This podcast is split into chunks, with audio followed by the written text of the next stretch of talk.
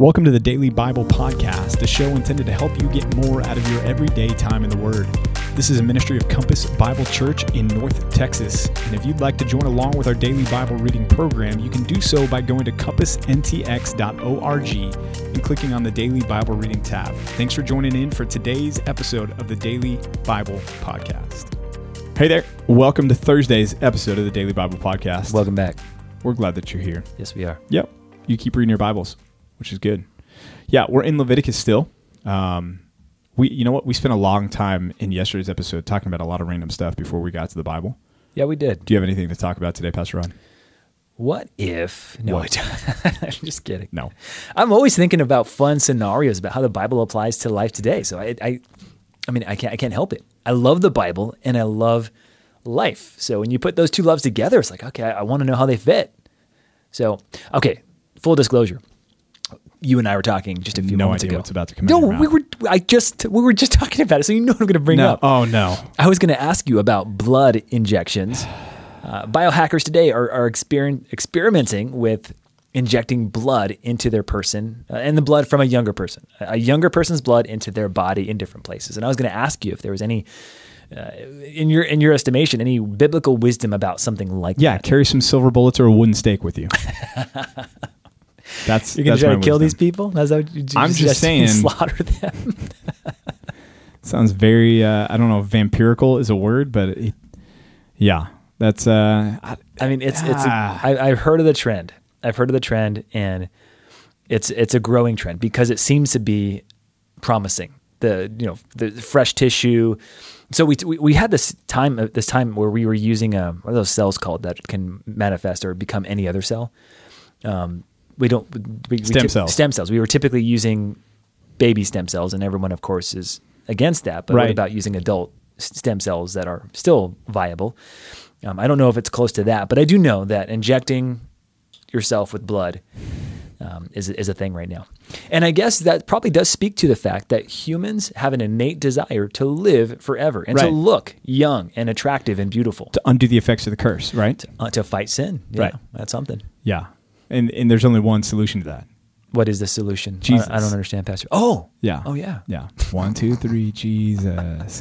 Which gets into a weird thing because uh, does that mean, okay, so is my headache an effect of the curse and should I not take ibuprofen then to get rid of my headache? And I, I think there's there's room for us to use modern medicine and to be grateful for modern medicine, even as, as you guys were in the hospital and, and they were applying modern medicine to your We daughter, benefited, right? yes. that's a good thing. And it's wrong to go Church of Scientology or whatever that says, oh no, we don't need any medicine at all and, and or anything like that. Or the health, wealth, and prosperity gospel, some extreme sects that say, well, you just need enough faith and God will heal you. God will take care of you.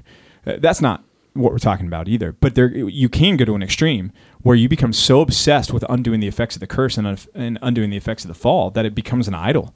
That uh, that your health becomes an idol. And and for the healthy person, to stay healthy and to stay looking young and to stay, uh, you know, whatever your definition of attractive is, that can become an idol. And if that's where you're at, then then that's a problem. That's a sin that needs to be put to death. Um, and you need to reconcile and wrestle with the fact that man, death is going to win. You will die. Your body will break down, and you're going to die. Uh, and you're going to die when God has you die. Psalm 139 makes that abundantly clear that He's got every one of the days of our lives numbered before even one comes to pass. So we can be on the, the, the treadmill trying to outrun death and not making any progress, and it can become an idol in our lives. If you're sick and you've been perpetually sick and you're continually chasing uh, this partic- this new treatment, that new treatment, this new treatment, th- there's there's some room there to say, yeah, look, I, I want to be made well if it's God's will. But I, I do think for some people, there's a point in time where you kind of have to begin to ask the hard question okay, God, maybe it's your will that I not be made well. And if you're racking up massive amounts of debt and you're sidelining yourself from ministry and you're not being involved and you're not getting on the playing field because you're so consumed with, I need to get over whatever this malady I have is, man, God may be looking at you going, I want to use you through your malady, in your malady, despite your malady. Um, and you're you're you're you're robbing me of, of the glory that I'm due through through being used to, to accomplish great things by just getting in the game. Yeah, that's helpful information. All right, well let's do Leviticus. Leviticus eight, nine, and ten. Okay. Leviticus 8, uh, consecrating Aaron. uh, verses one through five, Moses gathers everybody together, gets Aaron all dressed up in his, his priestly garb. There, I think we should do that from now on. I'll I'll show up in shorts and a t-shirt, and then like you can Dress give me you? my shirt, You and I'll put that you? on. And This th- that's going to get weird. I was very careful to say I'll show up in shorts and a t-shirt. I was very Yeah, careful. But the implication was there, Pastor. No, it wasn't. Dressing Aaron verses six through nine. So I'll let Amanda do he that He puts all his garb on, and this is official. This is making sure everybody knows. Hey, it's it's his show now, so to speak, as as the priest. This is kind of a transfer of that that role from Moses to Aaron. Not that Moses is going anywhere, but Aaron is going to really take on the the specific duties of the high priest. Uh, he's going to anoint the tabernacle, and Aaron Moses does in verses ten through thirteen, and then the offerings are made for the priests: the sin offering, the burnt offering, and then this ordination offering. And the ordination offering, we talked about uh, the the references to the blood on the ear and the blood on the big toe and the blood on the thumb, and uh, that's what's going on here. And this is that that dedication of Aaron to uh, the, the the full devotion to the Lord in all that he does, and what he hears, and what he does, and how he walks, his pattern of life, his behavior. Leviticus 8:33 then uh, this is interesting Pastor Rod you and I were talking about this briefly the other day 7 days of ordination Yes, I paid special attention to this, and I still have questions. yeah I, and and the commentaries don't really They don't address it. they don't address it Nope. so So what's the questions then? well the question and the one you brought up is is what do they do about the bathroom How are they really staying in the in the tabernacle area for seven days? right and they're allowed to go into the courtyard Right, but they're still in the tabernacle But grounds, still in the which is holy, grounds, right. and they can't defile. And of course, stuff like that would be defiling. Right. Are they going home at all? I mean, it doesn't seem like it. The text doesn't make it abundantly obvious that they, they are. Yeah. Yeah, I'm trying to think if there. This sounds weird. It's, it's something you didn't expect us to talk about here on the podcast this morning. But what else is new? Uh, I don't know if there's any instructions anywhere on restroom activities and you know the the, the cleansing go? from the restroom activities, right? Because there's certain things like if you touch a dead body, you're defiled for a particular amount of time, Right. Right, or bodily discharges, things like that. Um, where you have a period of time that you are considered unclean before you can go back into into the presence of God to go back in. So even forget seven days. The priest during the course of his his regular day is going to have to use the bathroom. So there must have been some sort of category, though it's not specifically detailed for us, that would allow them to do that and go through a purification process. Maybe perhaps that's what the, the bronze basin was there for in part to re-enter and re-engage in the, the holy things of the Lord. So Deuteronomy 23 has something about that. Those excluded from the assembly in chapter 23 in verse 13 it says, um, "You shall have a trowel." So okay, verse 12 is the context. You shall have a place outside the camp, and you shall go out to it, and you shall have a trowel with your tools. And when you sit down outside, you shall dig a hole with it, and turn back and cover up your excrement. Verse 14, because the Lord your God walks in the midst of your camp. I remember talking about this because the Lord your God walks in the midst of your camp to deliver you and to give you up to your uh, and to give up your enemies before you. Therefore, your camp must be holy, so that you may not see anything indecent among you and turn away from you. So there's no defilement. It's a matter of it being covered over.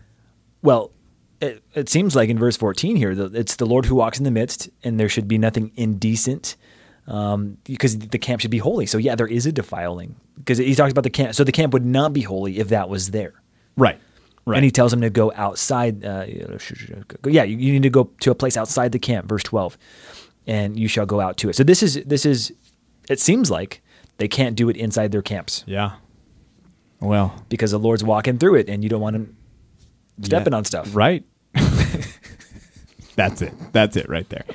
Uh, man, I feel like this is just begging the question about whether or not we go to the bathroom in the new heavens and new earth now. so. Certainly not. Certainly not. I can guarantee you not. If- You don't if- think we will? No, absolutely.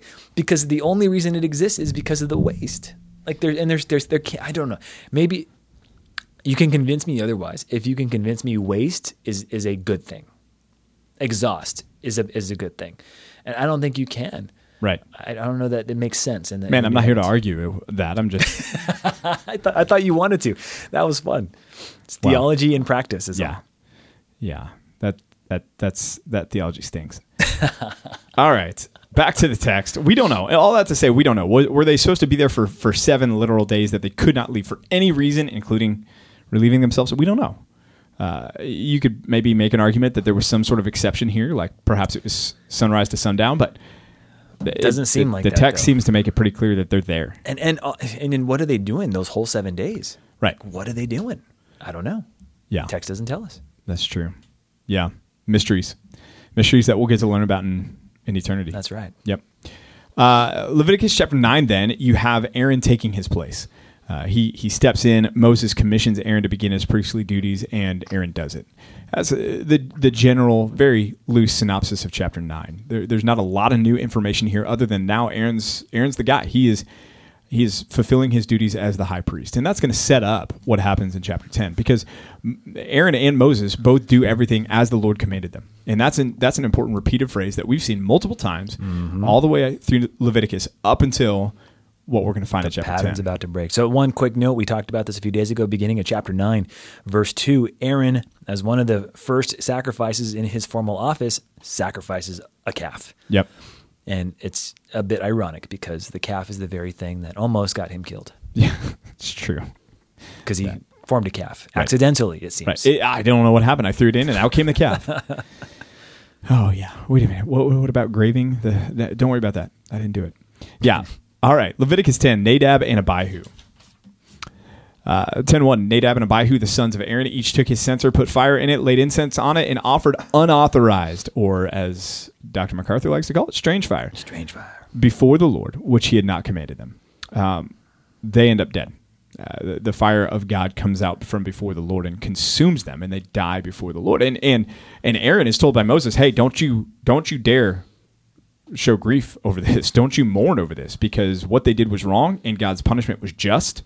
And the people need to understand, Aaron, even in your response to this, the gravity of the the error that your sons had had made there.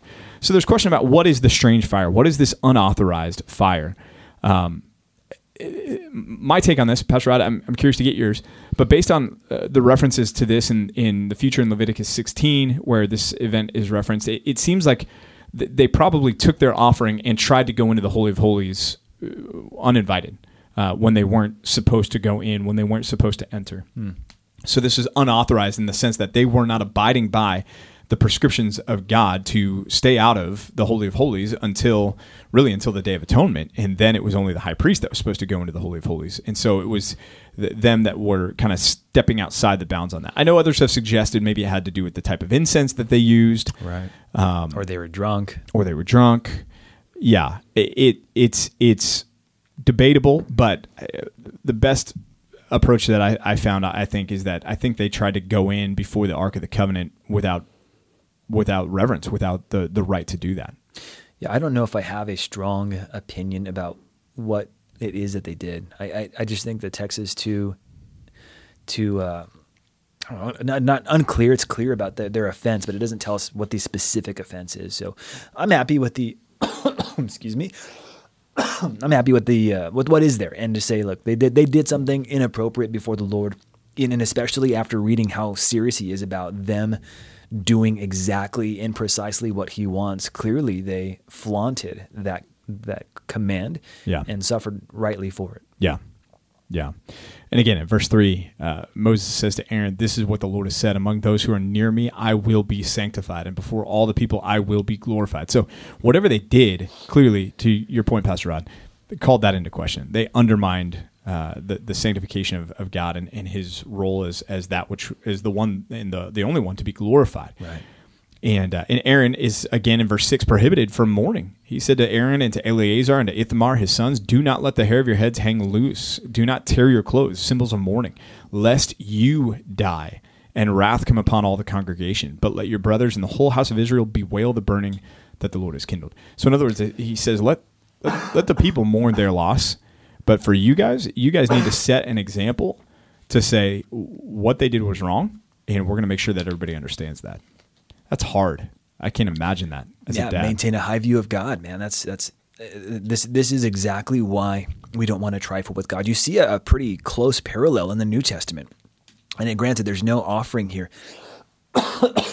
in Acts chapter five, you know, I need to get a, a longer drink of water. You, you finish that thought. Acts chapter five. In- in Acts chapter 5, you had Ananias and Sapphira, and they had uh, there had been a, a, pattern, there had been a, a situation where um, the people were selling their homes and selling their property, selling what they had, and bringing everything to the Lord and, and giving it to the Lord and devoting it all to the Lord. And then you had Ananias come in and he had held back some of what he had sold his property for and wasn't going to give the whole thing to the Lord. And so he brings a portion of it and lays it there at the feet of the apostles. And the apostles say, Is this what you sold your house for? And he said, Sure.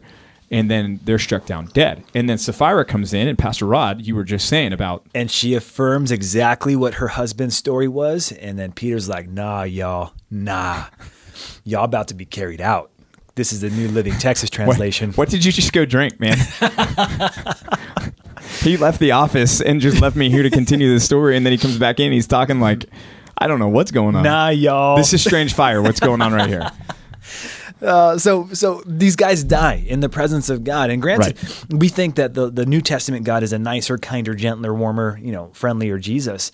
And I guess there, that is true. It's, but that's not the whole truth. God is still to be revered and honored and, and held in high esteem, lest you die. First yeah. Corinthians chapter 11, one of the reasons that Paul says, people are sick and have died in the congregation is because they take the Lord's Supper in an unworthy fashion. So this is not the Old Testament God versus the New Testament God, and oh, look how mean the old one is. The same God exists over both testaments, and it's important for us to realize as New Testament Christians that we don't trifle with God. We yep. should not play with Him. We should not test Him and assume that He's going to be gracious just because He has been.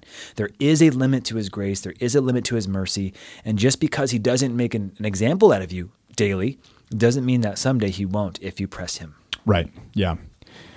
Well, verses 8 through 11 give some other Levitical commands, and, including verse 9. So, Pastor, Pastor Rod, verse 9 drink no wine or strong drink, you or your sons, when you go to the tent of meeting, lest you die. Does that mean no pastor should ever drink alcohol? No. No. No, I, I, don't think so. And this is why some people think that Nadab and Abihu were drunk when they went to their Lord's presence because this seems to come out of nowhere. Right. Um, Nevertheless, I don't think that's the case. But the, the idea here, you'll notice here that he says, no strong drink, you or your sons with you, when. There's a time marker there, when you go into the tent of meeting, lest you die. So there's a clear uh, parameter around when they were able to drink and when they, they, they weren't able to. Right. And the New Testament doesn't call us that. It just calls us to not be drunk. So we choose not to take advantage of that, but that's not a prohibition that God expects every person from all time to apply. Right. Yeah. Verse 11, note that the priest had a teaching role with the people. Sometimes we just see the priest and we think that they are there to offer sacrifices and, and so forth and so on. But here they're supposed to teach Israel all the, the statutes that the Lord has spoken to Moses. And so there we get that, uh, that priestly teaching function, which is a, significant one. Uh, verses 16 through 17, then, an interesting way that this chapter kind of wraps all the way down through uh, the end of it here. You've got another problem r- arise. You've got Eleazar and Ithamar, uh, two other sons here, uh, who don't eat all of the the goat of the sin offering, uh, but burn the whole thing, and and that was an act of disobedience to God. God wanted them to eat from the portion that was not to be burned. This was the priest's portion, and they don't do that. They burn it all up, and Ooh. so they transgress. And so Moses confronts Aaron on it, and Aaron's response is is interesting in that he says, "Look." Uh, we basically, I think what Aaron's saying is, is we were terrified that we would eat it in an un- unworthy manner, the way that uh, Nadab and Abihu did something in an unworthy manner and were struck down. And so we, we were concerned that, that we might do something wrong. And if we ate in an unworthy manner, wouldn't we end up just like they did?